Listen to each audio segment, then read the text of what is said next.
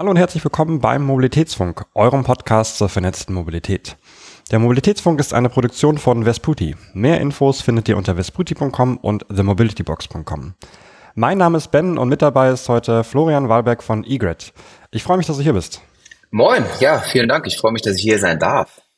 Sehr schön. Magst du zum Start vielleicht einmal ein paar Worte zu dir verlieren, was du machst und äh, warum du jetzt hier sitzt? Aber selbstverständlich doch. Also Florian bin ich, Florian Wahlberg. Äh, ich bin Gründer und Geschäftsführer von Wahlberg Urban Electrics und wir stellen unsere Marke heißt eGrid. Wir stellen ähm, Elektroroller her, kleine faltbare Elektroroller, den meisten Zuhörern wohl bekannt aus dem ähm, die, als Fahrzeugklasse Elektro-Kleinstfahrzeuge, ähm, hauptsächlich im Sharing, gerade im Stadtbild sehr prägend. Und wir stellen diese Fahrzeuge eben für den ähm, Nutzer quasi als Eigentum her. Äh, und ähm, unsere Roller sind in aller Bescheidenheit der geilste Scheiß im Markt. ich bin tatsächlich auch einmal schon gefahren, äh, fand es sehr schön. Ähm, ihr macht das Ganze ja schon eine ganze Weile lang. Ähm, wenn, wenn ich mich recht erinnere, schon seit, seit jetzt ins zwölf Jahren, vor, vor zwölf Jahren hast du gegründet. Ähm, aber diese ganzen äh, Tretroller bzw. Elektro-Tretroller äh, sind ja in, in Deutschland erst seit vier Jahren zugelassen. Ähm, was habt ihr denn die ersten Jahre gemacht? Naja, also zum einen stelle ich Elektroroller selber schon seit 2003 her, also das ist schon deutlich länger, aber vorher waren es halt ähm, Fahrzeuge mit der Zulassung L1E, das sind also Mofas, wenn du so möchtest, ähm, damals noch als ähm, technisch Verantwortlicher ähm, für eine andere Firma ähm, oder für hauptsächlich eine andere Firma, weil ich äh, damals schon selbstständig war und habe, als ich 2011 gegründet habe, meine Vision dieser Fahrzeugklasse gerne umsetzen wollen. Das sind halt Fahrzeuge ohne Sitz, die halt damals noch nicht legal waren. Und ähm, nur weil die im Straßenverkehr nicht legal genutzt werden können, heißt es ja nicht, dass du sie nicht verkaufen darfst.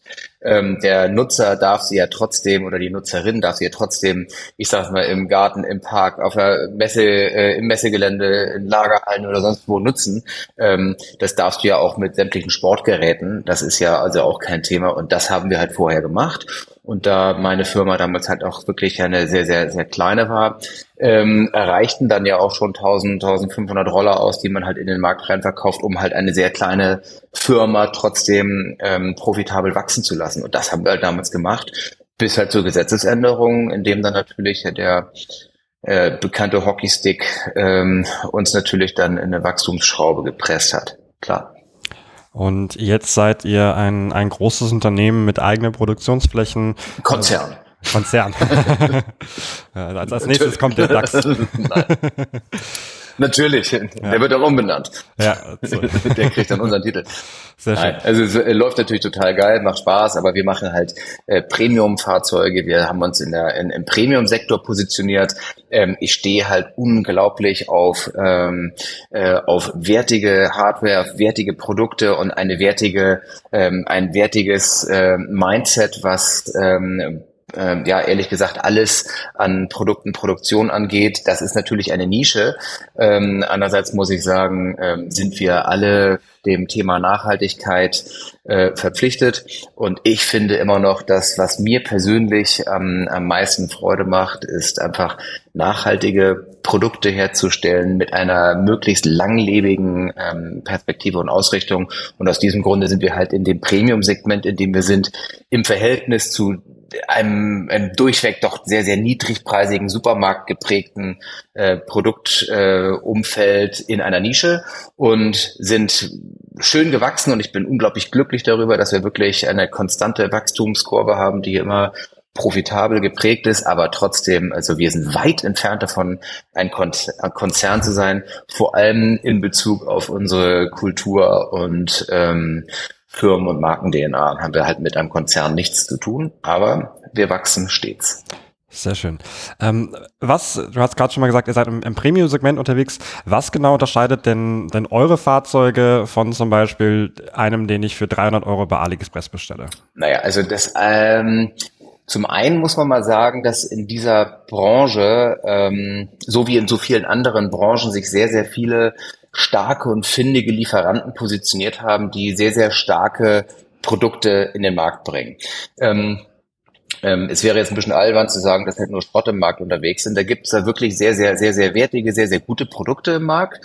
Äh, wobei natürlich für 399 Euro, wenn du das halt so sagst, wenn man sich die Ertragskette vorstellt, ähm, in der Herstellung halt nicht mehr viel Geld überbleibt für ein, ein solches Produkt Dementsprechend ähm, wird es bei einem solchen Produkt äh, auf einen bloßen Anblick nichts viel geben, was halt standhalten kann mit dem, was wir herstellen. Aber um trotzdem en, en gros zu bleiben, ähm, es gibt im Markt sehr viele Hersteller, die sich auf Einzelkomponenten konzentrieren, die einen sehr, sehr guten Antriebsstrang produzieren, die einen sehr guten Motor herstellen, sehr guten Controller, Batterie oder wie auch immer. Äh, und ich würde mal sagen, der Markt besteht eigentlich aus einer Handvoll Herstellern, ähm, die ähm, diese Komponenten selber entwickeln. Das sind dann halt die Giganten, ne, Xiaomi zum Beispiel oder Ninebot. Das sind halt Brands, die halt sehr, sehr, sehr viel Power haben, unglaublich groß sind und dann zum Beispiel Ninebot mit, ich glaube, dreieinhalbtausend Ingenieuren dann halt eine Produktrange herstellen und bis in eine äh, wirklich bis zum letzten Schräubchen optimierte Fertigungstiefe auf den auf den Markt bringen. Die haben eine sehr sehr gute stabile Qualität, konzentrieren sich aber auf einen Massenmarkt, sodass da halt Millionen von Fahrzeugen in den Markt kommen und die Produkte passen halt dann sowohl für den Kunden in Mexiko, die Kundin in Indien und den europäischen Kunden, aber auch in China. Das heißt, es ist also ein ein sehr, sehr breit gefächerte, eine sehr breit gefächerte Zielgruppe und das machen die verhältnismäßig solide, ansonsten wären sie nicht so groß. Ähm, das muss man ja auch mal sagen, der Erfolg gibt denen dann unterm Strich recht.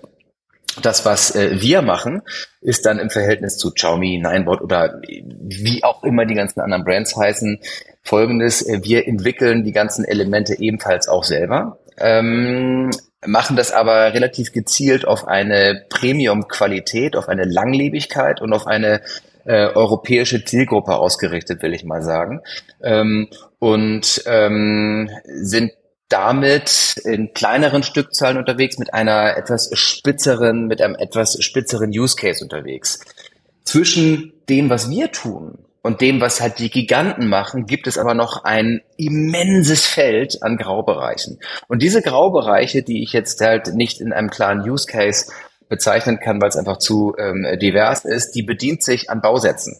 Ein Bausatz, das ist ein fertigen Motor mit einem fertigen Controller, mit einem fertigen Chassis, einem fertigen Faltmechanismus. Und so sieht man eigentlich im Markt bei dem von dir bezeichneten 399 Euro Roller bis zu 1299 Rollern eigentlich ähm, das Ergebnis von einem mehr oder weniger, je nach äh, Hersteller, erfolgreichen Lego-Spielen, wo jemand vorhandene Elemente kombiniert und dann einen Aufkleber drauf macht und sagt, so, das ist meins.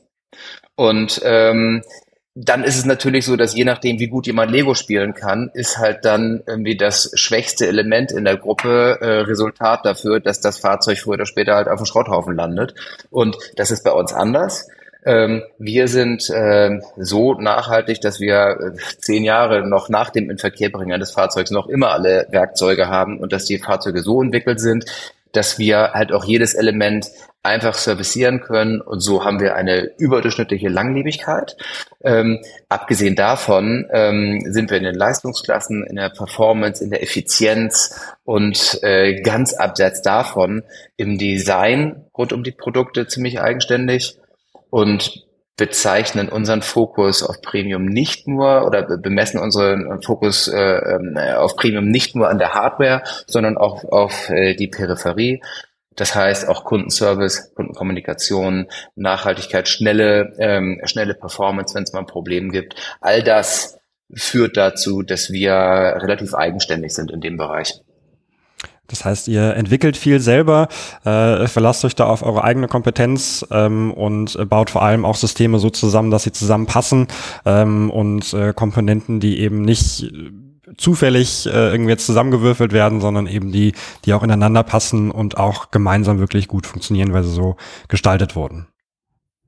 Ganz genau. Ne? Das heißt, wir haben dann zum Beispiel, äh, also ne, ähm, wir entwickeln dann die Faltmechanismen halt so, dass wir sagen, so ist der Use Case sinnvoll, während halt der Großteil der Fahrzeuge äh, im Markt einen Faltmechanismus aus dem Fahrradbereich nimmt, von einem Klappfahrrad zum Beispiel. Ne? Oder wir ähm, wir entwickeln zum Beispiel, zum haben wir beim Egot One, der jetzt bald rauskommt, ähm, entwickeln wir halt Reifen mit Pirelli. Brauchen wir das? Nö. Wollen wir das? Ja. Warum? Weil es geil ist. Ne, das ist halt wieder so, gehen die Reifen äh, von den anderen schneller kaputt? Hm, zum Teil schon.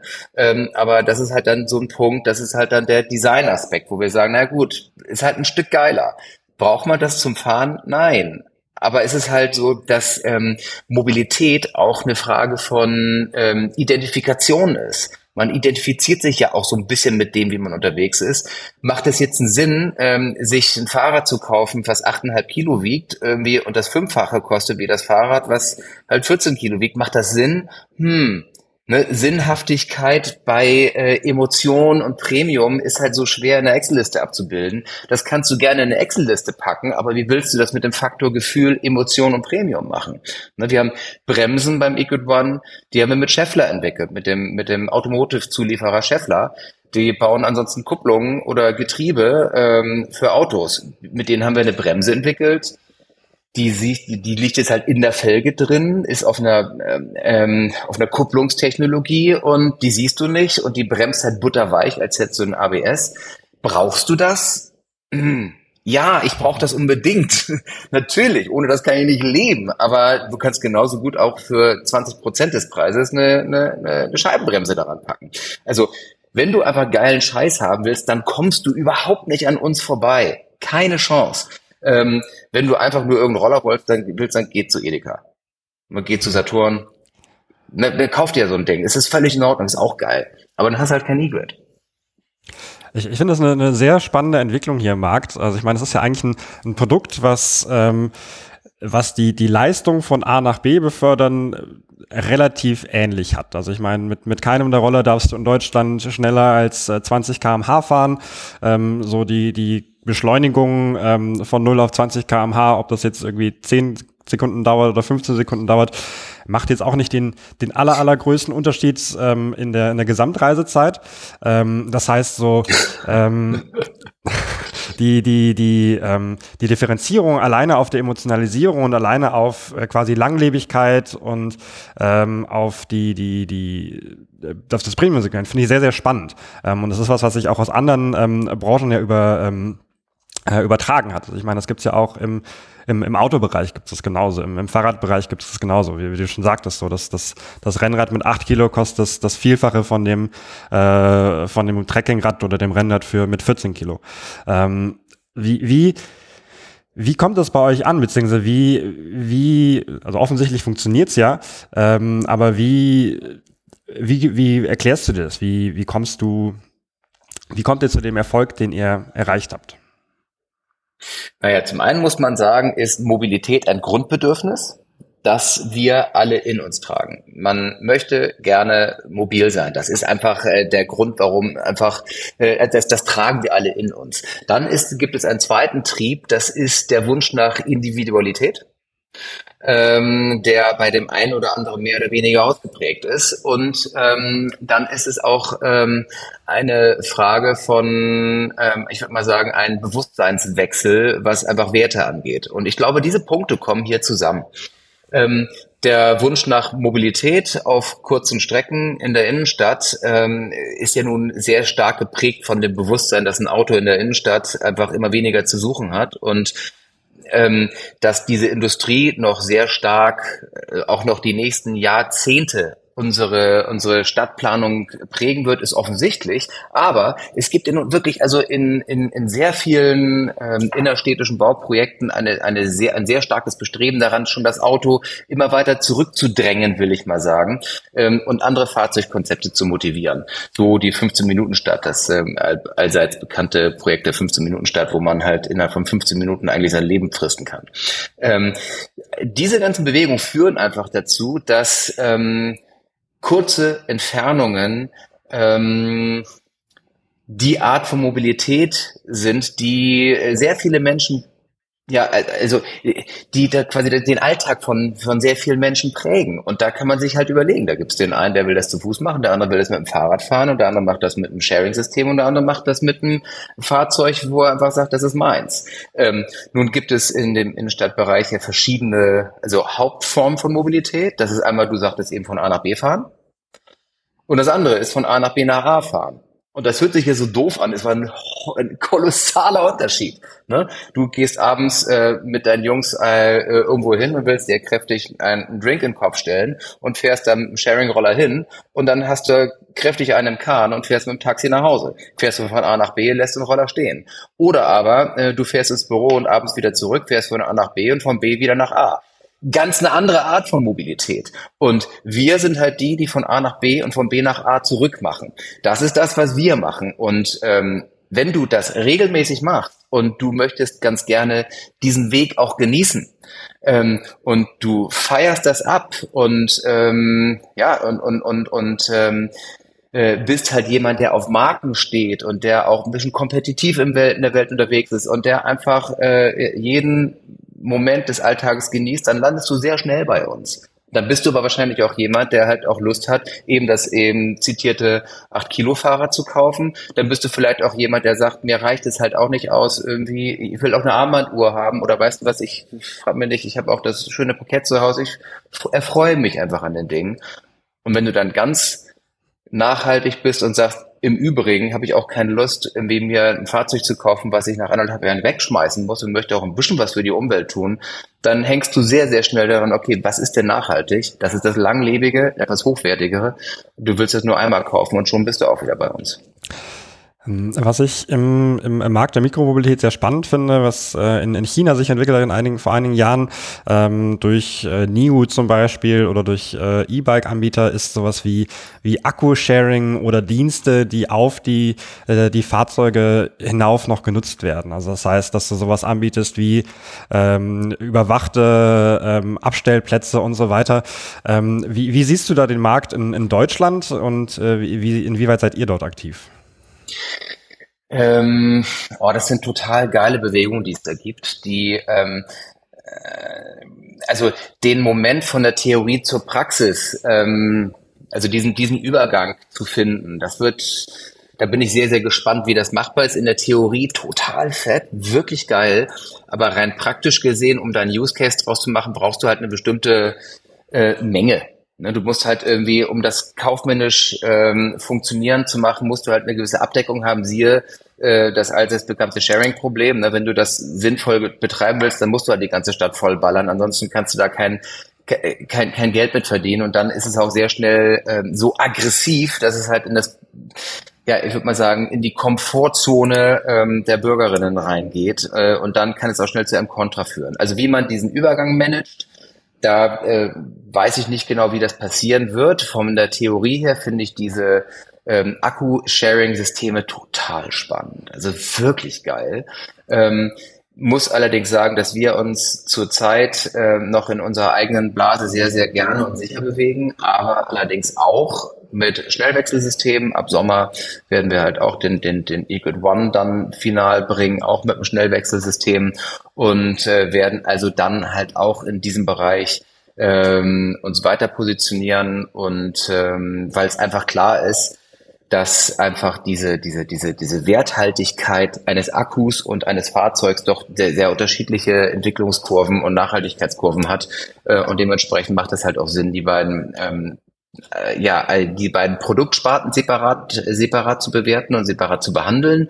Und außerdem das Prinzip eines komfortabel, komfortabel zu nutzenden Fahrzeugs, was halt eine gewisse Größe haben muss, damit es sich komfortabel nutzen lässt. Und das mit in die Wohnung nehmen ist einfach, ne, das ist einfach, das hat einfach einen kleinen Schluck auf, solange äh, du das äh, Fahrzeug mit nach oben nehmen möchtest und gewiss groß ist, dann äh, das, das passt halt nicht. Ne? Aus diesem Grunde Fahrzeug unten lassen, Akku mit nach oben nehmen, ist die Lösung der Zukunft, die wir also auch anbieten werden.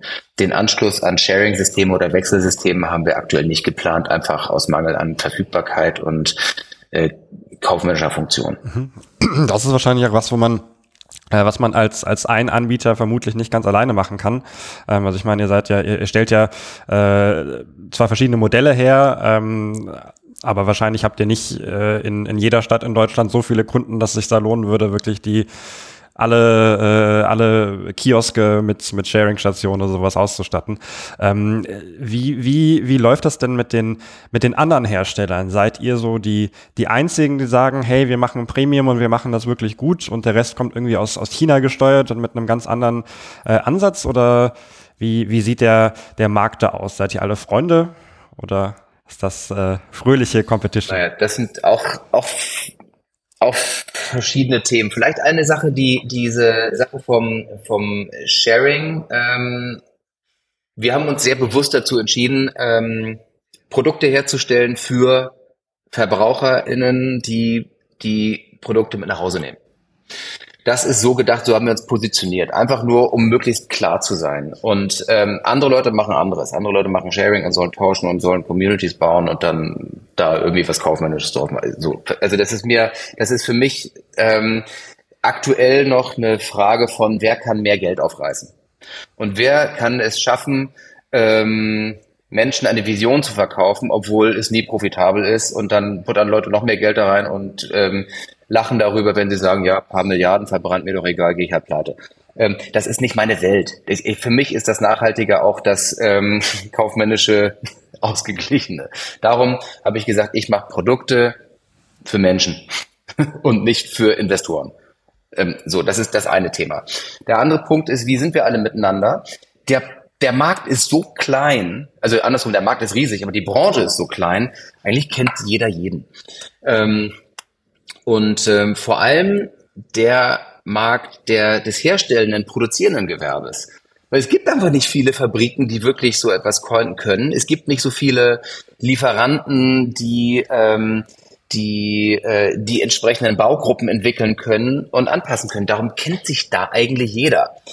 Ähm, es gibt aber zwei Aspekte, die den Markt ein bisschen auseinandergetrieben haben. Das ist zum einen Corona weil einfach die Möglichkeit, sich zu besuchen, zu reisen, sich auszutauschen, auf Messen zu treffen, einfach die Möglichkeit war einfach nicht mehr da.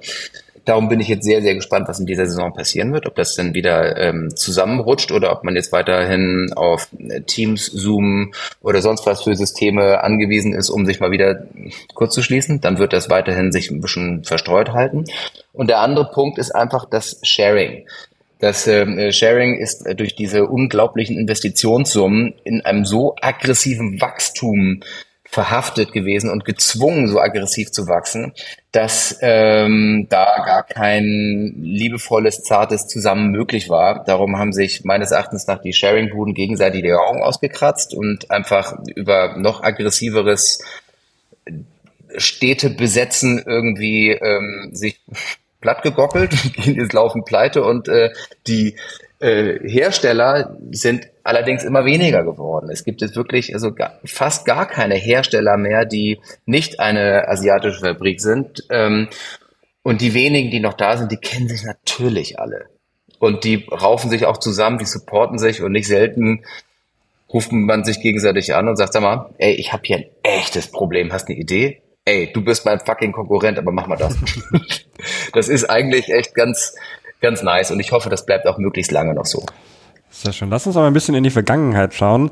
Ähm, und wenn man zum Beispiel jetzt genau vier Jahre zurückschaut, ähm, da, da war der E-Scooter noch ein Begriff, mit dem niemand was anfangen konnte.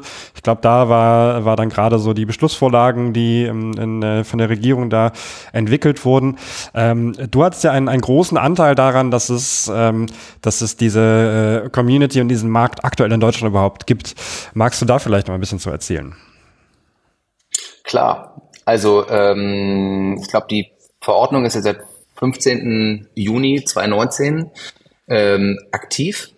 Und ähm, vor diesem Zeitpunkt war es noch gar nicht legal, im Straßenverkehr mit einem Roller ohne Sitz zu fahren, weil es da einfach eine, ein Zulassungsprinzip gibt. Ne? Das gibt halt die Zulassung L1E für Mofas ähm, und ein Mofa ist halt ein Fahrzeug, was nach tausend Prinzipien zu funktionieren hat, äh, was produziert werden muss nach bestimmten ähm, Vorgaben. Und da gibt es bestimmte Tests, die du musst da damit machen. Und einer dieser Tests ist, das ist ein absurder Test äh, meines Erachtens nach, wenn man diese Fahrzeugklasse jetzt sieht, aber macht dann mal Sinn, das ist ein Bremstest. Und der Bremstest wird dann beschrieben und also setzt du dich auf den Roller, fährst los und bremst und dann gibt es einen Bremsweg, der muss halt eingehalten werden.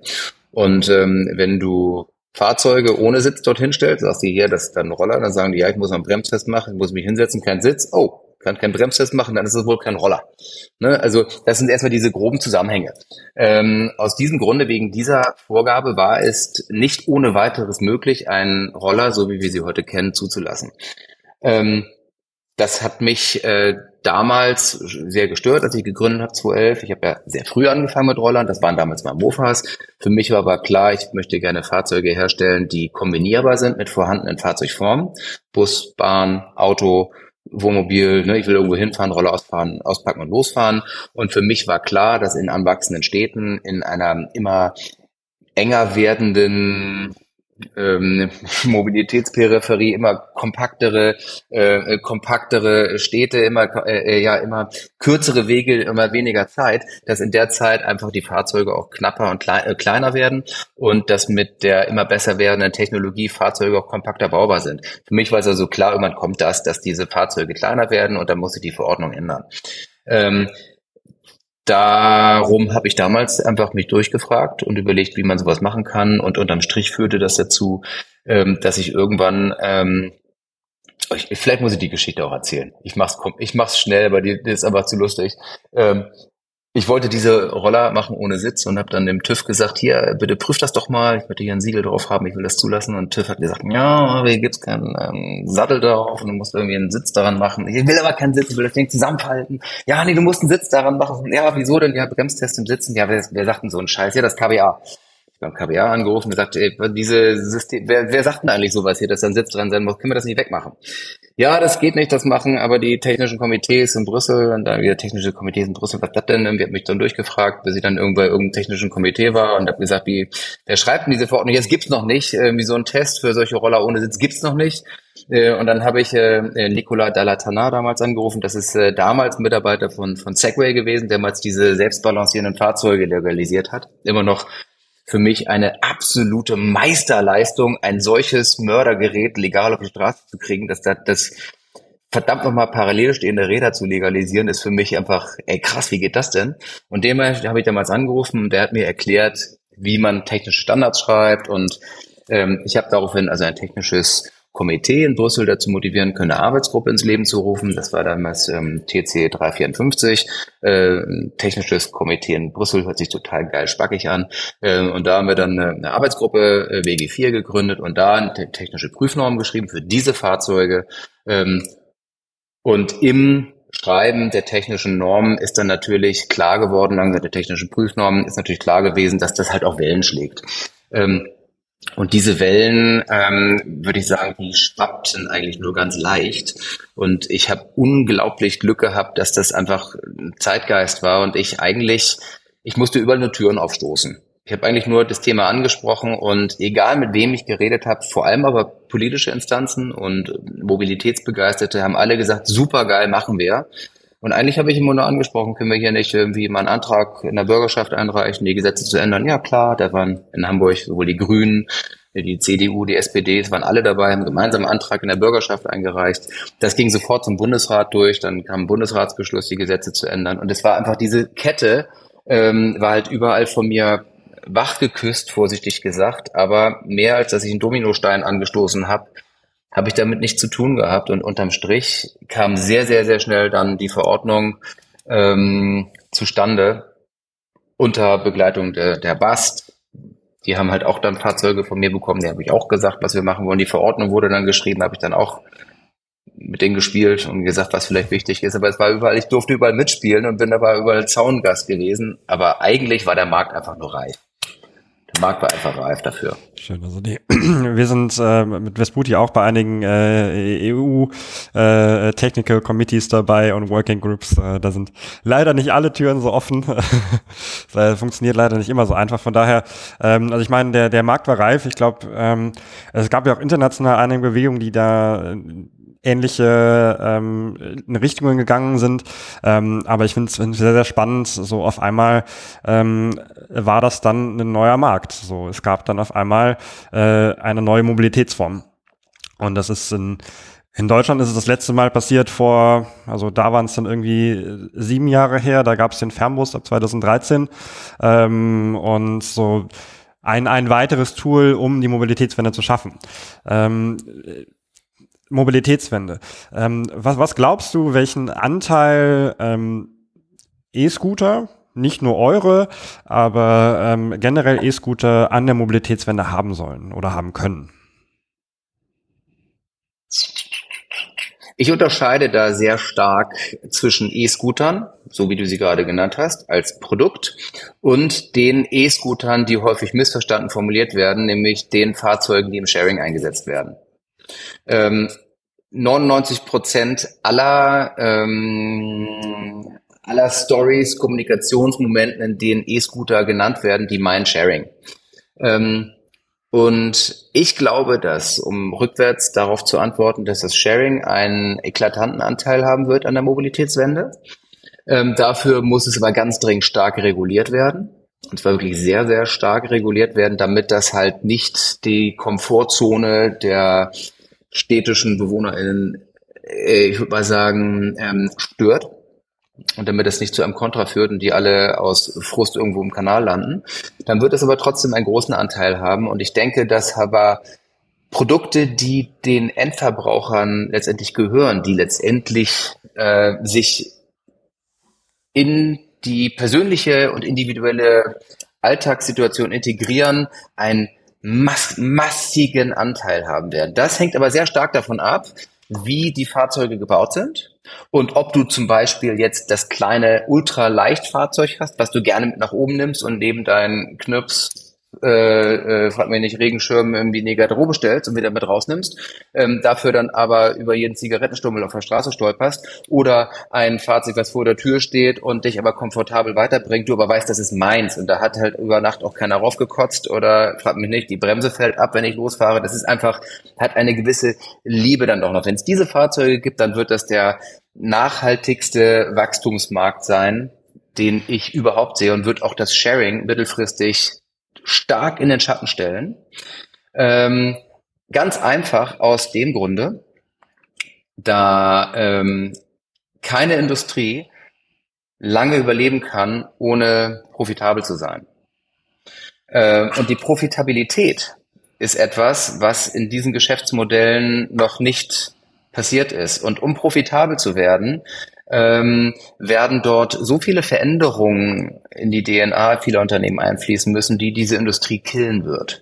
Und ähm, so werden sich die Industrie der Verleiher und die Industrie der herstellenden Industrien irgendwann in Subscription-Modellen treffen. Also in quasi Abo-Modellen, in Finanzierungsformen für Hardware. Ähm, und das führt dann dazu, dass du wieder die Möglichkeit hast, dich für einen Zeitraum für einen auch begrenzten Zeitraum, wie auch immer, aber mit deinem Fahrzeug identifizieren kannst. Und da kann man sich überlegen, will ich mich lieber mit einem Stahlbetonpanzer identifizieren, der so gebaut ist, dass du mit dem LKW drüber fahren kannst und dass du auch, wenn das Ding vor lauter Frust im Kanal landet und du wieder raus und dann weiterfährt? Oder willst du dich mit einem Produkt identifizieren, was du dann für sechs Monate vielleicht zu Hause hast für die Saison was aber total geil mit Liebe zum Detail gebaut ist, wo jeder, jeder Spaltmaß stimmt, wo die Materialien halt halt nicht irgendwie 60, 61 Aluminium, sondern Magnesium ist, wo halt die Reifen stimmen, wo, wo du ein Soft-Touch-Materialoberflächen hast. Und das wird halt passieren. Und aus diesem Grunde werden die Produkte, die für die Endverbraucherinnen gemacht sind, das werden diejenigen sein, diejenigen sein, die äh, im zweiten Schritt ähm, die Mobilität am meisten verändern werden. Und da werden die kompakten sehr stark die großen Fahrzeuge ähm, auch in den Schatten stellen. Ähm, Punkt, sehr schön. Äh, ich bin da ganz bei dir. Ich finde es äh, sehr, sehr spannend. Also ich glaube, sowohl Sharing als auch äh, äh, Owned, Owned Scooters oder eigene Scooter ähm, haben ein, sehr, sehr großes Potenzial und vor allem auch nicht nur in Städten, sondern auch in, in suburbanen Räumen und auch in ländlichen Räumen.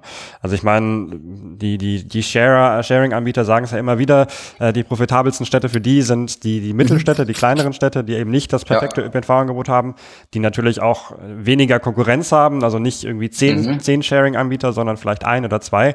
Ähm, aber ich glaube, dass, dass das Potenzial ist da sehr, ja. sehr groß.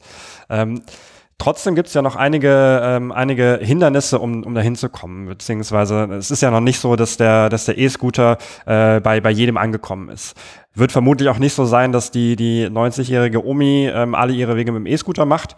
Ähm, aber ich glaube, wir haben schon noch, noch viel Potenzial, um, ja, äh, noch viel Potenzial, um es noch weiter, weiter voranzubringen. Ähm, einige Punkte, die immer mal wieder besprochen werden, ähm, ist sowas wie die, die ähm, Geschwindigkeit, ähm, also eine Geschwindigkeitsbegrenzung, ähm, die äh, laut einigen ähm, nicht zuträglich ist für die, den Nutzungsgrad. Ähm, und ein anderes Thema, was ich, ähm, was ich teilweise mitbekommen habe, ähm, ist die, äh, die, die Nutzbarkeit für, für betriebliche Mobilität. Das heißt, äh, es gibt ja die Möglichkeit, einen, einen Dienstwagen zu haben, es gibt die Möglichkeit, ein, ein Dienstfahrrad zu haben, äh, aber soweit ich weiß, gibt es noch nicht die Möglichkeit, einen, einen Dienst-E-Scooter zu haben. Ähm, so, wie, wie siehst, du, siehst du diese zwei Punkte und was, was für andere Stolpersteine siehst du noch bis, bis zum Siegeszug des, des E-Scooters als größtes Mobilitätsmittel. Geil, ich habe so, ich hab so einen Zettel auf dem Tisch, wo ich dachte, von wegen, das sind die Punkte, die möchte ich nebenbei einstreichen. die will ich zwischendurch nochmal einwerfen. Schönen Dank für dieses Stichwort.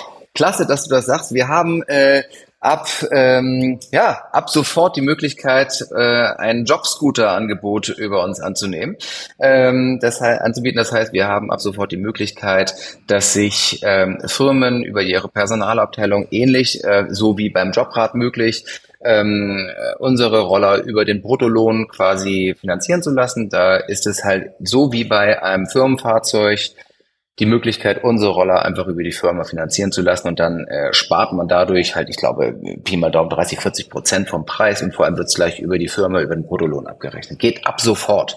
Machen wir mit einem, äh, mit einem Partner, die Elisa heißen. Ähm, das geht so. Wir sind der erste und einzige Hersteller von Elektrorollern, die das bisher anbieten. Ähm, und das machen wir also ab sofort. Ähm, Natürlich bieten wir auch Abos und Subscription-Modelle an. Das wird ab, ich glaube, März online gehen. Ähm, also auch das bieten wir an. Und natürlich bieten wir auch die Casco Allround-Lösung an, wo du sagen kannst, oh, mein Roller ist mir in den Kanal gefallen. Okay, kriegst einen neuen und wir heben den und holen den raus und kümmern uns um alles und bürsten ja auch die Haare danach.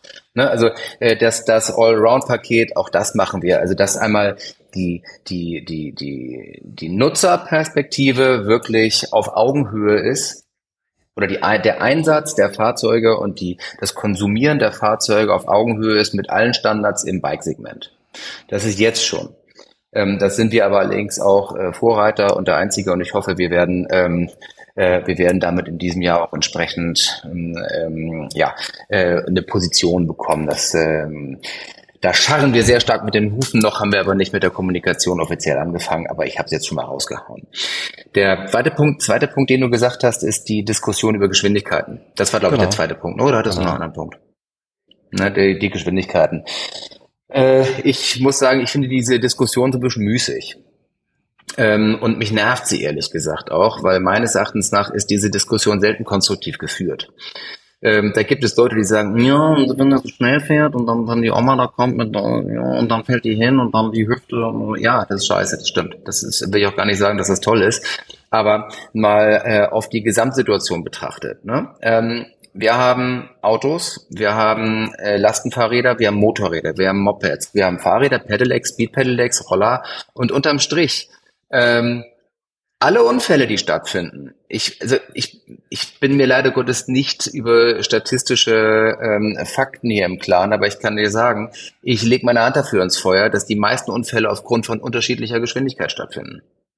Ähm, das sind Überholmomente. Das sind diese Situationen, wo ähm, die 90-jährige Dame, die du angesprochen hast, auf dem Pedelec sitzt mit 25, versucht den Roller zu überholen, der 20 fährt, oder in der Zone 30 ist, ähm, gemütlich mit 25 fährt und dann sagt aber ähm, Herr Krawutke, ich will aber jetzt mit 32 mit meinem Auto Tante Emma überholen und dann ist noch ein Roller dabei, der bei 20 fährt und schon passt die Straße nicht mehr. Also die eigentlich konstruktive Diskussion, die geführt werden müsste, ähm, alle Fahrzeuge, die legalisiert sind, fahren maximal 30 kmh in der Stadt. Und alle fahren gleich schnell. So gibt es keine Situation mehr, in der überholt werden muss. Ähm, die Diskussion darüber, wie stark darf ein Motor sein, ist völlig irrelevant. Es ist völlig scheißegal, ob ein Fahrrad oder ein Roller 200 Watt, 150 Watt oder 10.000 Watt hat. Das ist völlig scheißegal. Das, richtig, das Wichtige ist, wie doll kannst du beschleunigen? Ne? Äh, wenn du jetzt Gas gibst, fliegt da hinten der Asphalt, fährst du auf dem Hinterrad los ähm, und letztendlich, was ist die maximale Geschwindigkeit und wie kannst du bremsen und vielleicht noch die träge Masse eines Fahrzeugs. Der Rest ist völlig, völliger Humbug und die Diskussion, die wir da haben, die haben wir meines Erachtens nach äh, aufgrund von Menschen, die ihre Kenntnis über technische Standards behaupten und mit Ellbogen verteidigen, weil sie eine weil sie eine Macht haben aufgrund einer eines Wissens, was halt Königswissen ist aus einer kleinen Expertenblase. Und die, und die Menschen, die ein Königswissen aus einer Expertenblase ähm, verteidigen wollen, weil sie ansonsten ihr Ego an der Kratz sehen und ihre Position verlieren und sagen, ah, man muss aber unbedingt diesen Stecker nehmen, wenn dieser Stecker nicht genutzt ist, wir werden alle sterben. Ne? Das sind die Menschen, die meines Erachtens nach eine konstruktive Betrachtung und eine konstruktive Entwicklung dieser, äh, dieser, dieser Mobilitätsform bremsen. Die einzig sinnvolle Diskussion ist es, eine Regel für alle Fahrzeuge. Und darum ist die Geschwindigkeit für Roller die falsche Diskussion, sondern die Geschwindigkeit für alle ist relevant. Ich glaube, da, da sprichst du vielen unserer Zuhörerinnen und Zuhörer aus den, äh, aus den, aus dem Herzen. Ähm, Mobilität in der Stadt ist ein riesiges Thema und ähm, Autos haben da sehr, sehr viel Fläche. Ich meine, habe letztens eine, ähm, eine Befragung gesehen oder eine Untersuchung für Berlin. Da war es irgendwie so, äh, 60 Prozent der nicht bebauten Fläche ähm, sind Straßen ähm, und äh, Parkplätze. Und ähm, dann gibt es vielleicht noch ein paar Fahrradwege, wo man da auch mit dem Scooter lang fahren kann. Ähm, da haben wir noch, noch viel vor uns. Ähm, Glaubst du, beziehungsweise. Ich finde, dass man, ich, ich gehe mal davon aus. Sorry, Ben, du sprichst. Äh, Entschuldige. Äh, kannst du gerne deinen Punkt dazu nehmen? Dann frage ich dich danach. Ich, also, ich wollte nur sagen, dass die äh, mit Sicherheit die ähm, die Hörerinnen eures Podcasts und das ist das, das ist das, was ich halt immer so frustrierend finde. Ich bin mir sicher, dass 99 Prozent der Leute, die das hier hören, diese Meinung auch haben und das selber wissen und verstehen und wahrscheinlich der größte Teil, größte Teil davon deutlich mehr Expertenwissen haben als jetzt ich, der darüber spricht. Ähm, das ist, das Schwierige ist, aber meines Erachtens nach, wie schafft man das?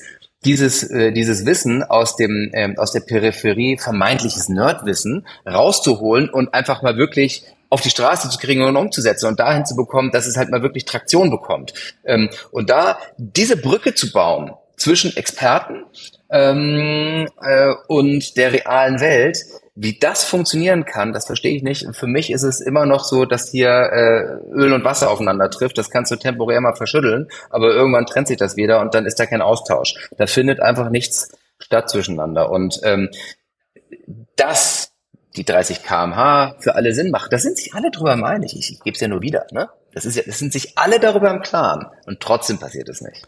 Ne? Und alle kennen diese Bilder. Jeder, ich bin mir sicher, jeder eurer Hörer hat das Bild schon mal gesehen von dem Prinzip der Innenstadt, wo die Straßen einfach mal Schluchten sind und dann gehst du halt über die Brücke, über die Straße. Das kennen wir alle. Aber ändern tut sich letztendlich nichts, weil aus dieser Erkenntnis heraus eine, eine Aktion zu generieren und zu sagen, okay, jetzt kommt da jemand, der öffnet mal die richtigen Türen zum richtigen Augenblick und nutzt die Energie und geht dadurch und verändert was.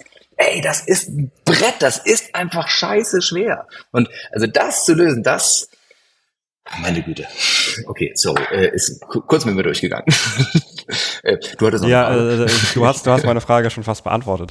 Ähm, also ich meine, Königswissen finde ich ein sehr, sehr spannendes Konzept ähm, und ich glaube, das ist tatsächlich was, was uns, was uns äh, sehr verlangsamt. Also nicht nur, nicht nur bei Scootern, auch im mhm. ÖPNV, auch in anderen Mobilitätsthemen, auch in, in vielen anderen Branchen sicherlich. Ähm, und das ist was so, wie, wie kommen wir quasi dazu, dass wir alle eine Faktenbasis anerkennen und alle quasi in die gleiche Richtung gehen ähm, oder zumindest alle eine gemeinsame Richtung definieren. Ähm, und ich gerade gerade werden Diskussionen wirklich sehr emotional geführt. Sie werden sehr, ähm, also wie du sagst, mit Königswissen geführt ähm, und zu sagen, hey, guck mal, mein mein Ego wird jetzt irgendwie hier ähm, angegriffen und deswegen blocke ich komplett ab. Also ich meine, Datenschutz ist auch so ein Thema, was für sowas oft gerne benutzt wird. Also hey, wir können sowas nicht machen, weil Datenschutz Natürlich. und so weiter. Aber ich glaube, da, da, da haben wir noch viel vor uns. Ähm das Schwierige ist halt diese, dieser, diesen Kahn zu umzuwenden, ne? diesen, diesen Kahn zu wenden und wirklich eine Veränderung zu haben, ohne Leuten auf die Füße oder Industrien auf den Fuß zu, zu, zu treten und ohne, ganz doof gesehen, Steuerzahler einfach zu, zu, zu schaden. Das ist nicht möglich. Und da muss ich allerdings auch sagen, ähm, ich möchte nicht gerne Politiker sein, ähm, der das verantwortet, verargumentiert und dann sagt, ist mir doch egal, wenn ihr ein Problem habt, wir machen das jetzt. Das ist halt auch eine scheiß Aufgabe. Das muss man mal sagen. Da kann man jetzt leicht klug scheißen und sagen, da müsste man, macht mir alle 30 km/h und nehmen alle Straßen weg. Ja, vielen Dank. Aber gewählt werden muss man doch, also ich weiß auch nicht, wie es besser geht. Ich erkenne halt nur diese, diese immer wiederkehrende Erkenntnis, diese, diese Einigkeit, diese komplette Einigkeit über diesen Punkt und die Diskussion um Details, die völlig irrelevant sind, ähm, die eigentlich nur geführt werden, um zu sagen, guck mal, ich weiß auch was, im Klo brennt Licht äh, und ich habe hier noch einen Standard gefunden. Ähm, und also das ist meisten, die meisten Diskussionen sind völlig irrelevant und verändern, ähm, ja, also das zu verändern geht halt nur, wenn man da ein bisschen Federn lässt und das ist halt undankbar und dass das äh, gerne keiner annimmt, ja, kann ich schon nachvollziehen. Ja. Aber wird nicht gehen ohne das. Wobei ich äh, manchmal auch die, die, äh, die Angst was ein bisschen habe, dass wir als, als Mobilitätsbubble eine, eine laute Minderheit sind. Ähm, und der Mobilitätsgipfel, mhm. der im, im Bundeskanzleramt äh, eigentlich immer noch der Autogipfel war, äh, wo dann der ADAC-Vertreter sagt, ja, es war schon richtig, dass da nur Autovertreter waren, weil es ist auch die größte Auto, die größte Stellschraube der Mobilität in Deutschland. So, wir, wir, wir kämpfen da immer noch, noch. so ein bisschen gegen Windmühlen. Noch. Noch, genau. Natürlich, weil es wird natürlich auch immer die, ähm, der Status quo betrachtet. Es sollte meines Erachtens nach auf Mobilitätsgipfeln nur die Leute eingeladen werden oder zu 80 Prozent die Leute eingeladen werden, die laut Umfrage ABC, Statistik ABC, wie auch immer, in 15 bis 20 Jahren eigentlich relevant sein sollten. Nicht die Automobilindustrie, die ähm, früher oder später, wenn sie sich nicht weiter ganz schnell entwickelt, irgendwann obsolet sein werden. Nicht die, die haben dann, also wenn die weiterhin uns ausbremsen, na gut, und dann, was soll ich, was soll ich sagen? Hoffen wir es. Ich auch nicht destruktiv werden. Sehr schön. ähm, zum, zum Ende der Sendung haben wir auch immer ein, ein kleines Spiel, und zwar Wünsch dir was. Ähm, da darfst du dir eine, eine Sache wünschen. Das kann ein Infrastrukturprojekt sein, ein gesellschaftlicher Wandel, ein neues Gesetz, alles, was du dir vorstellst. Und wenn wir ganz fest dran glauben und einmal mit den Fingern schnipsen, dann geht es dann hoffentlich in Erfüllung. Was ist das für dich? Geil. 30 km/h für alle in Innenstädten. Ähm, Jobscooter ähm, äh, als ähm, Jobscooter mit einem gesetzlichen Support. Ähm, das, das wäre schon sehr, sehr viel. Und ähm, ich würde mir auch äh, wünschen, dass dieses... Äh, nee, ich glaube, das ist schon eine ganze Menge. Das wäre schon mal echt ziemlich geil. Sehr schön. Ähm, damit kommen wir auch schon zum Ende der Sendung. Äh, vielen Dank, Florian, für das Gespräch und vielen Dank auch an alle Zuhörerinnen und Zuhörer fürs Reinhören. Unseren Podcast findet ihr auf mobilitätsfunk.de oder in der Podcast-App eurer Wahl. Wenn ihr Feedback, Ideen oder Fragen habt, schreibt uns gerne eine E-Mail an mail.vesputi.com. Um immer auf dem Laufenden zu bleiben, könnt ihr auch gerne unseren Newsletter unter vesputi.com abonnieren. Tschüss und bis zum nächsten Mal.